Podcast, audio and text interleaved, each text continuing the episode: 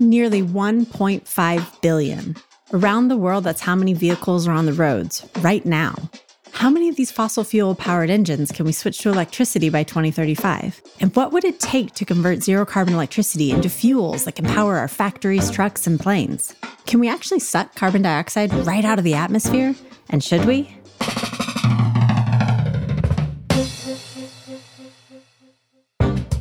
I'm Doctor Melissa Lott, and I'm the host of The Big Switch, a podcast from the Center on Global Energy Policy at Columbia University. And I'm asking questions about the massive shift that's happening right now, all around us, and touching every part of our lives. To slow climate change, we need to transform our transportation, industry, buildings, and economy as quickly as possible. But how do we do it right?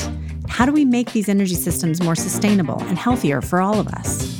You don't have to be an energy expert to follow along. In the first five episodes, we talked about our electricity system, the power grid, and now we have a whole nother year of episodes coming up. We're going to explain how to make the big switch in every other sector of the economy.